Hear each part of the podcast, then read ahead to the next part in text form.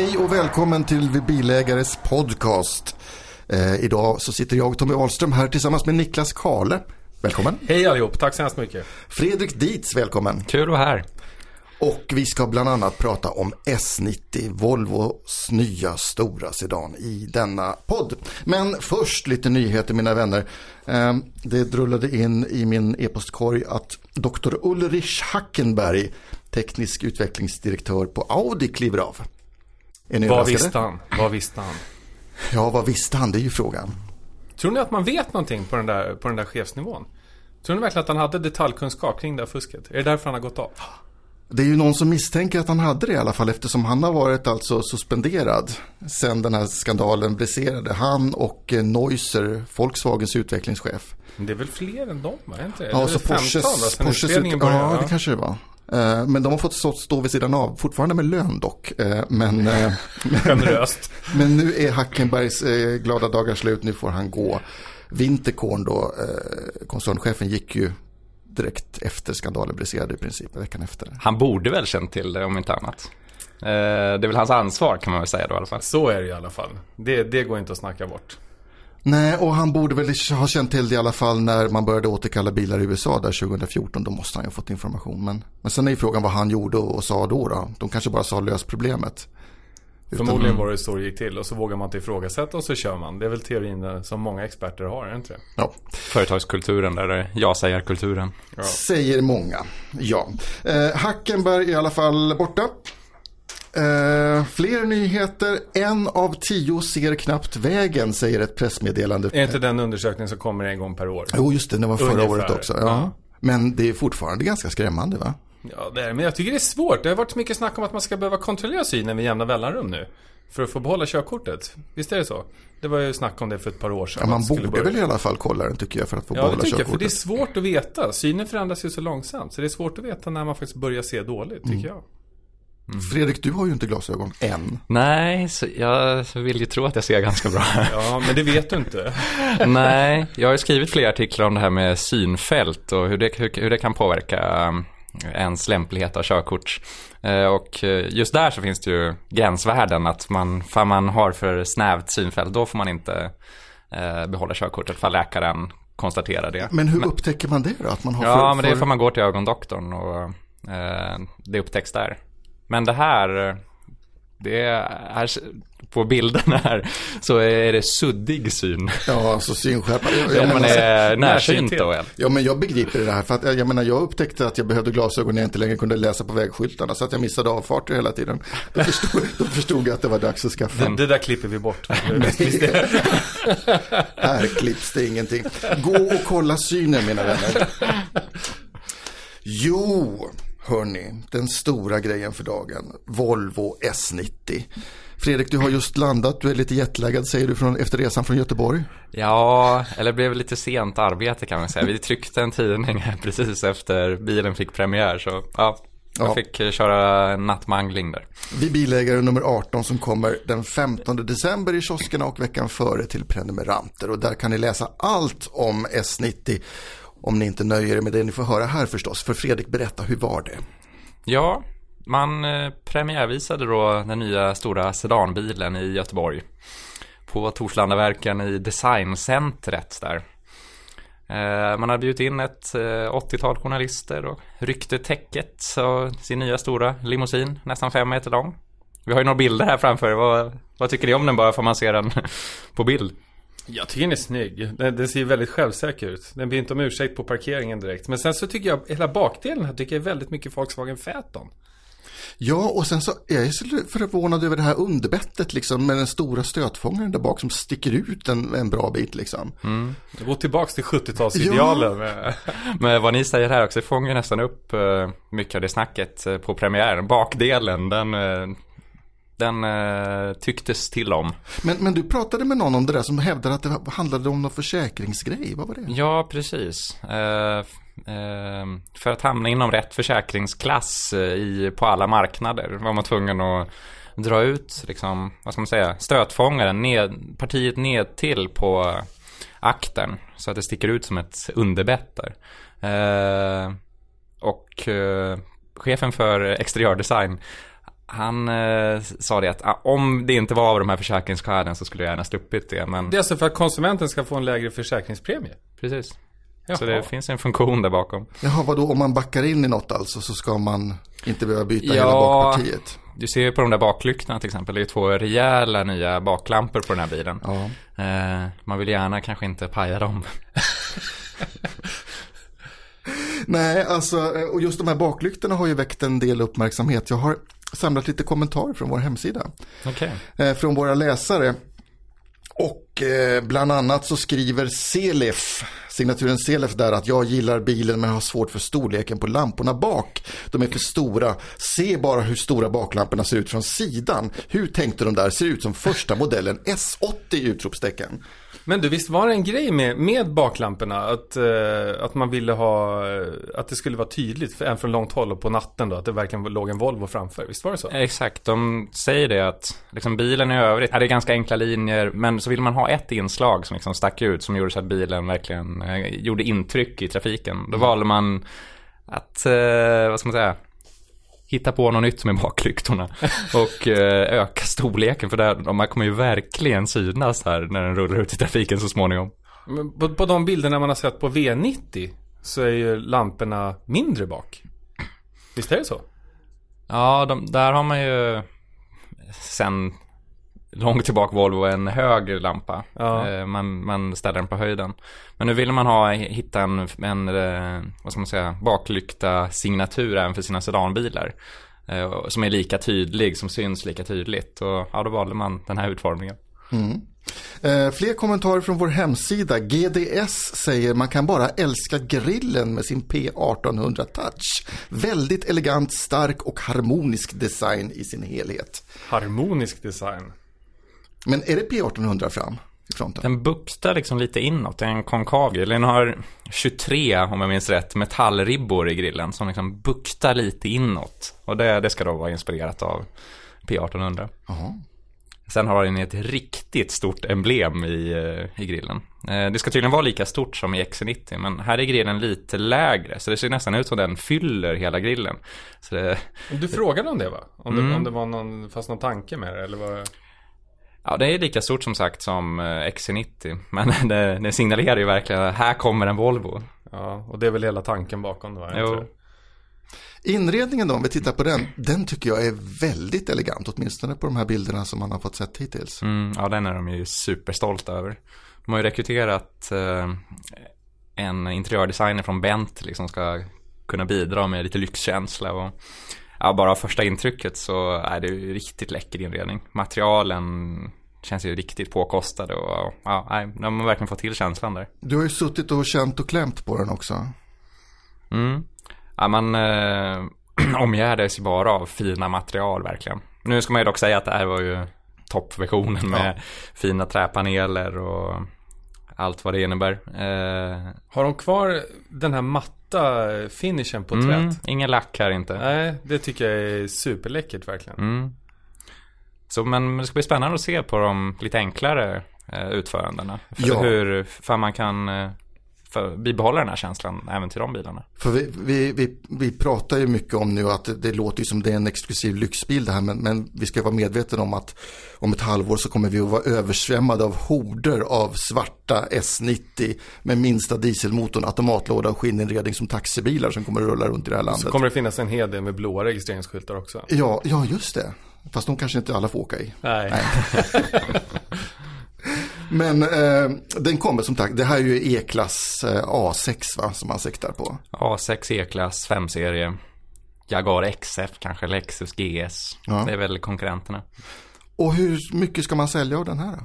Ja, eh, Sverige är ju ett kombiland traditionellt så här blir det väl inte den nya folkbilen direkt. Men globalt så, så ska man sälja 50 000 bilar. Eh, väldigt mycket om man jämför med senaste årets S80-försäljning. Bara, vad hamnar den på?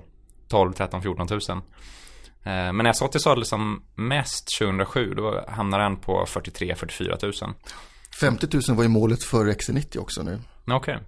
Eh, Så det blir samma, samma produktion. Men du, alltså. nämnde han inte eh, ingen lattar att, eh, eller om det var, eller produktchefen, vad heter produktchefen för den? Björn Bodén, Just det, nämnde inte han att man kunde locka över några som bara köpte kombi utav gammal vana?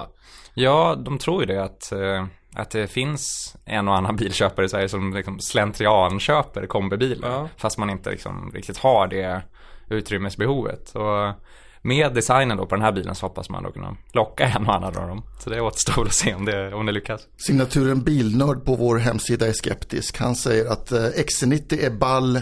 Han, förlåt, hen säger att XC90 är ball och nästan hipp. En S80, numera S90 är gubbilar. Då köper folk hellre en Merca eller BMW. Det där eh, försöker Volvo göra en poäng av. Att det här är ett väldigt här konservativt segment. Som det händer inget i det här segmentet. Bilarna ser bara likadana ut och det liksom lever på gamla meriter på något sätt. Och så försöker man göra, som de säger då, någonting annorlunda här. Genom formgivningen och interiören och alltså något som sticker ut i det här segmentet. Men, men om det är ett konservativt segment borde man inte göra en konservativ bil också då? En gubbbil för gubbar, eller? Ja. Det, det är övermäktigt kanske att ändra hela målgruppen. ja, Volvo kanske inte kan det. Nej, får dem att tycka annorlunda liksom. Ja, eh, Rolle G på vår hemsida säger att det ser, den ser lite tung ut i linjerna, särskilt bakdelen, den har varit, vi varit inne på förut. Men samtidigt så är det ju inte likadant som alla andra, vilket är berömvärt. Inte snyggast i klassen, men absolut inte heller fulast. Nej, men då, eh, det väl, var väl det som Volvo ville uppnå då. Med tanke på det här resonemanget. Eh, tekniska nyheter då?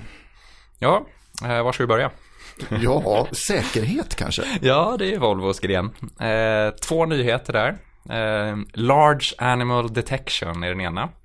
Alltså man ska kunna upptäcka vilda djur. Man har kamera och radar som då kan identifiera eh, större vilda djur. Man säger rådjur och uppåt. Så älg, eh, ko, vad har vi mer, mer i den genren? Stora vilda djur helt enkelt. Kängurur har ju varit på tapeten tidigare Ja, för Volvo, jag vet inte. exakt. Har de löst kängurufrågan? Ja, jag tror inte de kvalar in eh, under den här storleken än så länge. nej. Eh, Man har börjat med de större vilda djuren helt enkelt. Eh, Och när bilen då identifierar de här stora djuren så varnas föraren. Tio djur kan den förresten hålla koll på. Så den kan följa en eh, Du renflock. kan komma in i en flock. ja. Så tio djur pallar datorn, eller alltså bilens process, datorprocessor att hålla koll på. Det börjar låta som så här målföljningssystem i stridsflygplan liksom.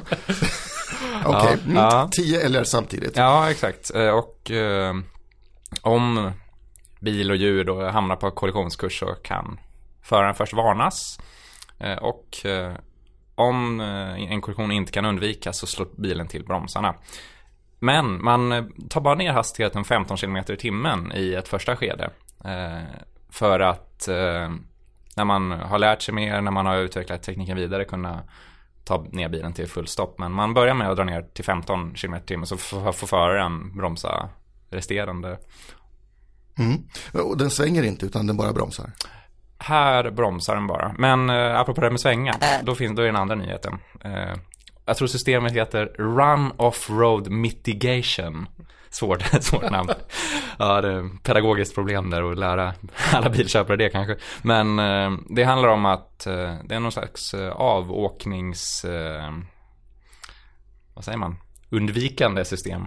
Eh, så att fall bilen är på väg av vägen så kan bilen eh, lägga på styreffekt liksom så för att undvika att köra av och bromsa.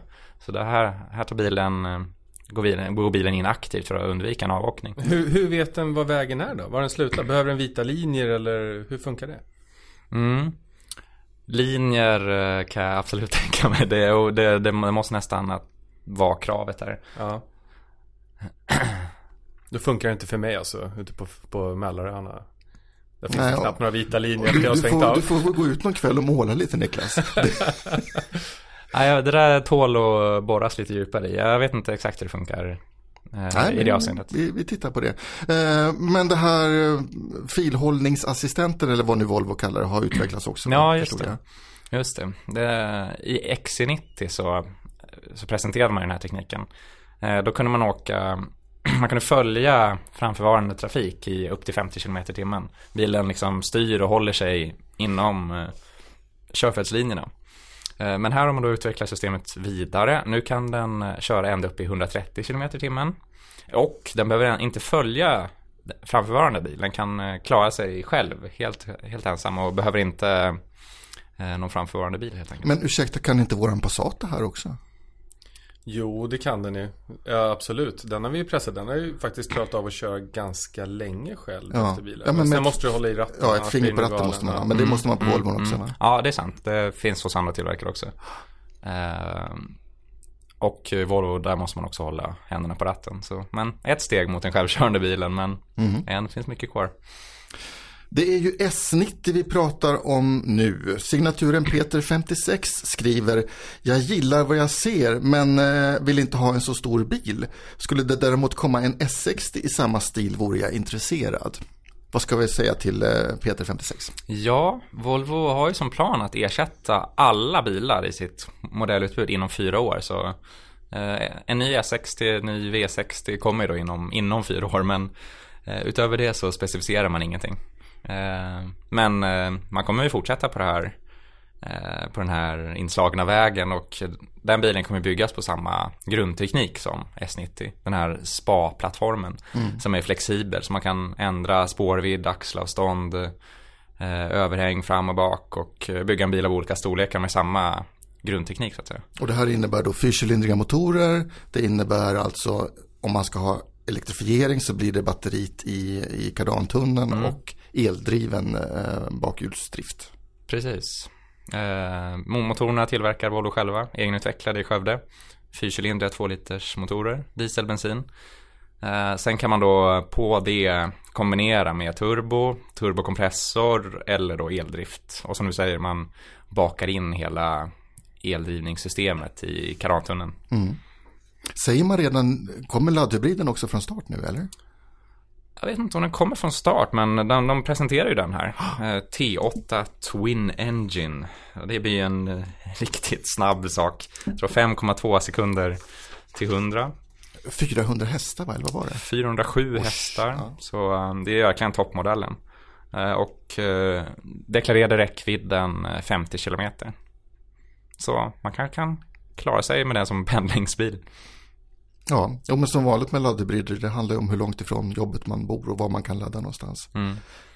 Men eh, priserna är som sagt inte, eller som sagt, eh, priserna är inte färdiga eh, och eh, den här laddhybriden den eh, kan ju tänkas kosta en slant. Ja, Men man har väl ändå gått ut med och sagt att det ska finnas modeller som ligger på dagens prisnivå. Ja, eh, så man vill ju kunna locka dagens S80-kunder också. mm. jag var inne och tittade häromdagen, 375 000 kostar den S80 nu. Just det, i Classic-utförande, den där utgående modellen. Så att eh, man pratade om 7,5 basbelopp tidigare och det för att det ska vara någon slags gräns då för tjänstebilar i vissa sammanhang. Eh, och det är ju 337 000 eller något sånt där.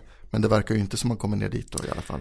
Ja, jag vet, man, man vet inte riktigt. De säger att de ska vara ett eh, tjänstebilsalternativ. Det finns ju andra sådana här basbeloppsgränser, 8,5 och Ja. jag vet inte var man kommer lägga sig.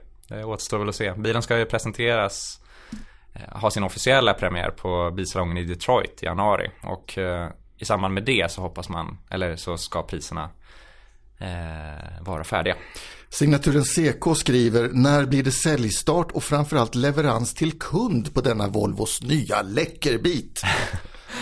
Ja, eh, säljstart i början nästa år. Man kan tänka sig efter premiären i Detroit. Eh, produktionsstart vecka 18. Blir väl i, vad kan det vara, maj kanske. Eh, och sen börjar väl bilarna levereras efter det. Så de kommer framåt, eh, Framåt sommaren juni, juni ja, Ja. Som, som XC90 gjorde alltså med andra ord. Ja, CK undrar också, eh, eller han säger så här, hen säger så här, Volvo S90 andas verkligen premium. Vi får dock hoppas att den inte drabbas av barnsjukdomar och att lack och rostskydd också håller hög kvalitet. Vad tror vi? ja det är svårt att bedöma så här efter bara sett bilen eh, på en premiärvisning. Men ja. Ja, det är svårt att säga något som sagt. Vad tror chefredaktören på Vi Bilägare?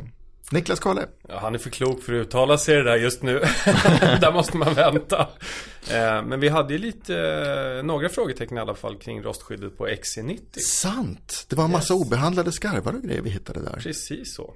Eh, så vi får se vad som händer. Mm. Vi kommer säkerligen ha möjlighet att följa en, eh, en XC90 på nära håll. Vad var det Volvo sa där? Man har... Man använder nya annorlunda. material Ja. som är betydligt motståndskraftiga som inte behöver den typen av behandling som man tidigare har använt. Men Volvo. Vi fick ju också ta del av rapporter som, eh, som de skickade till oss. Ja. Och det visar, att det, de hävdar i alla fall att de har gjort riktigt omfattande tester och att det här ska funka på Mm. väldigt korrosiva, i väldigt korrosiva miljöer. Men när man, Men det återstår att se. ja, men när man tittar under X90, det är en del konstiga skarvar där som ser helt obehandlade ut. Och, ja, det ska bli de, var, intressant de var att inte så vackra heller. Vi hittade en del Nej. svetsar och som Ja. såg lite tveksamt ut faktiskt. Men vi, eh, som sagt, det återstår att se. Modellerna delar ju samma konstruktion i alla fall. Så det är väl, eh, jag vet inte. Du hade väl inte möjlighet kanske att kräla under bilen Nej, i det- designcentret? Nej, det gick inte riktigt. Men ja, som du säger, det är ju samma grundarkitektur. Bara att man har skalat om den en del. Mm. Eh, den primära marknaden är ju inte Sverige för den här bilen utan det är väl då USA eller? USA, eh, Kina, eh, där man eh, traditionellt sett säljer eh, stora sedanbilar. Men det är också en vikande marknad, konstaterar även Volvo. Eh, folk, eh, eller bilköpare, går mer och mer över mot SUVar. Eh, sedankarossen tappar i popularitet. Vilket också bidrar till att Volvo kanske har en lite mer modest, modest mål då, 50 000 bilar. Som man ska väl säga att den är liksom, den här bilen Dels så ska, så ska den ju man sälja bilar med den, men man ser också ett visst symbolvärde med den. Att, att det är viktigt att ha en sån här stor sedanmodell för att liksom vara ett eh, trovärdigt eh, alternativ bland prestigebilar. Mm. Eh, att det finns ett, ett, ett symbolvärde. Och, och jag förstod också på din rapportering att man på Volvo eh, är väldigt noga med att markera att det här är minsann en helt annan bil än gamla S80. Ja, det var anmärkningsvärt hur, hur man pratar om S80 faktiskt. Man, Du eh, var lite upprörd där ett tag. Nej, inte upprörd, bara förvånad hur man eh, kunde klanka ner på sin eh, en modell man, man säljer fortfarande. Vad sa de då? Ja, man ville nästan inte veta av gamla S80. Man kallade den en katastrof. Och jag frågade utvecklingschefen Peter Mertens och om, om S80. Då sa han bara S80, what car was that? är det sant? Jag har hälften på skämt kanske, men eh, de vill verkligen glömma och gå vidare verkar det som. Hur länge fanns S80? När presenterades den?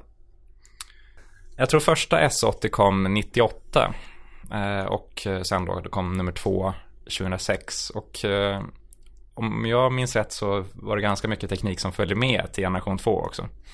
Och det här var ju också Ford-teknik va?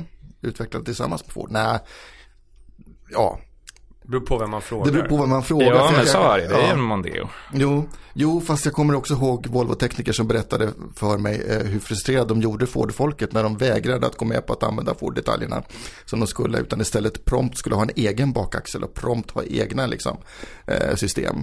Mm, man var lite Eh, bökig där. Man var lite böke. Men eh, designchefen Thomas Ingelat, han var ju verkligen, eh, kändes, eh, vad ska man säga, befriad av att slippa den här, de här Mondeo-proportionerna som, som man kallar det. Så han sa det att goodbye Mondeo proportions, hello premium sedan. han är färgad såklart. Ja. Men han var ju verkligen en entusiastisk bilutvecklare. Så, nej men det, det känns som att design har blivit viktigare för Volvo. Du pratade lite med Volvochefen Håkan Samuelsson också, vad sa han?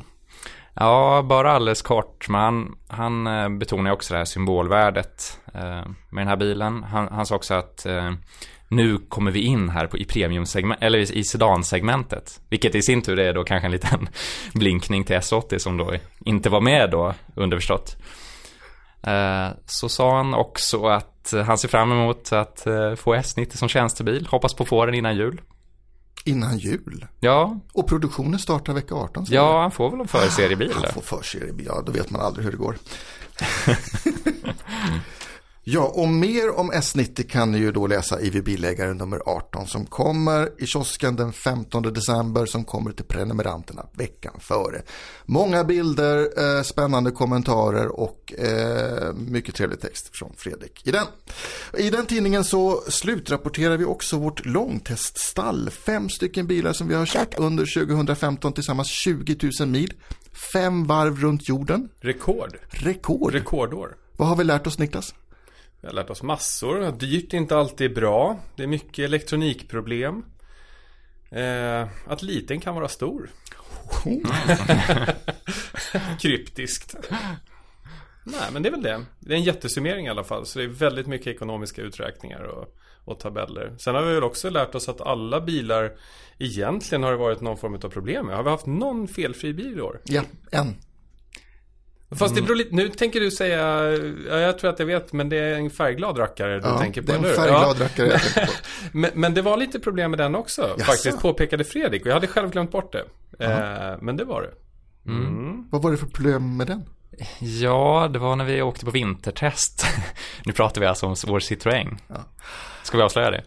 Ja, du har redan gjort det så att, ja just det, för att det fastnade en massa snö i fälgarna på den va, eller? Ja, eh, och så eh, blinkade felmeddelandena frisk. Den stängde av ah. antisladdsystem och andra, andra saker. Så. Ja, ja. Mm. Eh, vi kanske ska förklara lite vad vi pratar om. Långteststallet, vad är det för någonting Niklas? Det är fem bilar vi köper varje år. Fem nya bilar som då fyller på det befintliga stallet som består av 13 fordon. Eh, Och sen kör vi dem under det första året då vi har dem. Vissa bilar behåller vi och kör väldigt länge med. Men under det första året kör vi 4000 mil med dem. Och det är bilar vi äger, vi köper dem, vi servar dem och följer dem då. Och sen så har vi ett schema där det här rullar runt. Och alla har väl tämligen olika nyttjandemönster. Så vi får ut en hel del utav det faktiskt skulle jag säga. Och det är väl eh, någonting vi är helt unika med i Sverige tror jag. Mm, det- den typen av långtestar. Det här är konsumentjournalistik på riktigt ska jag säga. Definitivt är det det. Ett riktigt biltest kan man väl säga. Det finns väl inte grundligare. Nej, Nej, så är det ju. Sen är det ju, det, vi kör dem ju inte som ett, ett vanligt konventionellt test. Utan många gånger så är det här bilar som inte jämförs mot varandra. Utan det kan vara bästsäljare eller bilar med någon intressant teknisk, eh, något banbrytande där. Och som vår BMW i3 var en typisk sån bil när vi köpte den.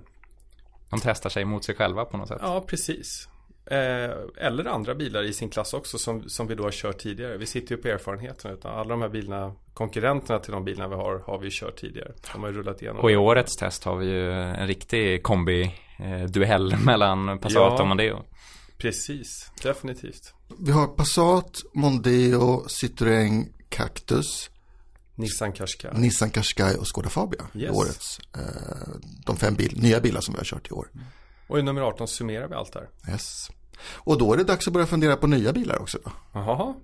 Det, den tanken Hur har redan... tänker du då Niklas? Ja, det är inte bara jag som tänker. Det är hela redaktionen som tänker. Men vi tittar på de bilarna som säljs som sagt, som jag nämnde tidigare. Utan det, är, det är populära bilar. Vi kör ju... Vi kanske inte är den tidningen som kör de sportigaste utav bilarna som finns. Men, eh, men det är vanliga bilar eller tekniskt intressanta produkter. Och i år kommer det kanske in en, en liten... eh, några kan- utav er där ute kanske kommer bli lite förvånade i alla fall när vi visar de här bilarna. Men det är i alla fall en storsäljare som kommer in. Även om det är en liten udda sådan. Cliffhanger. Cliffhanger. Näst, I början av nästa, av nästa år kommer vi att avslöja eh, det nya långteststallet 2016 års stall. IV Bilägare. De här bilarna kan vi också följa både på webben och i tidningen i varje nummer. Ja, vi rapporterar just då och på Instagram, Instagram. och på Facebook och så jag menar det är bara att hänga med. Överallt. Överallt, överallt finns de. Eh, innan vi slutar så måste jag lämna er med en liten uppmaning om att ta det lugnt där ute. Det är nämligen som så att eh, försäkringsbolaget If har gjort en undersökning som visar att 15% av bilarna som anmäls som stulna har i själva verket tappats bort på parkeringsplatser. Och framförallt så här i jultid så är stressen som eh, högst. Vilket gör att många eh, bilägare då tappar bort sin bil. Kan, kan du inte läsa några kommentarer från, från webb på det där? Jag såg en där det stod, vad håller folk på med? Ja, jo, det var en som sa. Eh, och sen så har vi signatur Japsen som skriver Been there, done that. Har du tappat bort en bil någon gång Tommy? Jag vill faktiskt minnas att någon gång så kommer jag inte riktigt ihåg vad jag ställde Nu den. säger vi hej då, tack för idag. Och Tommy ser bra nu för tiden. Eh, läs mer på vibilagare.se, vår hemsida. Följ oss på Facebook, Instagram. Eh, vår podd finns på iTunes, på vår hemsida och på en massa andra trevliga ställen. Fortsätt att lyssna på oss. Vi hörs. Hej med er! Hej då! Hej hej!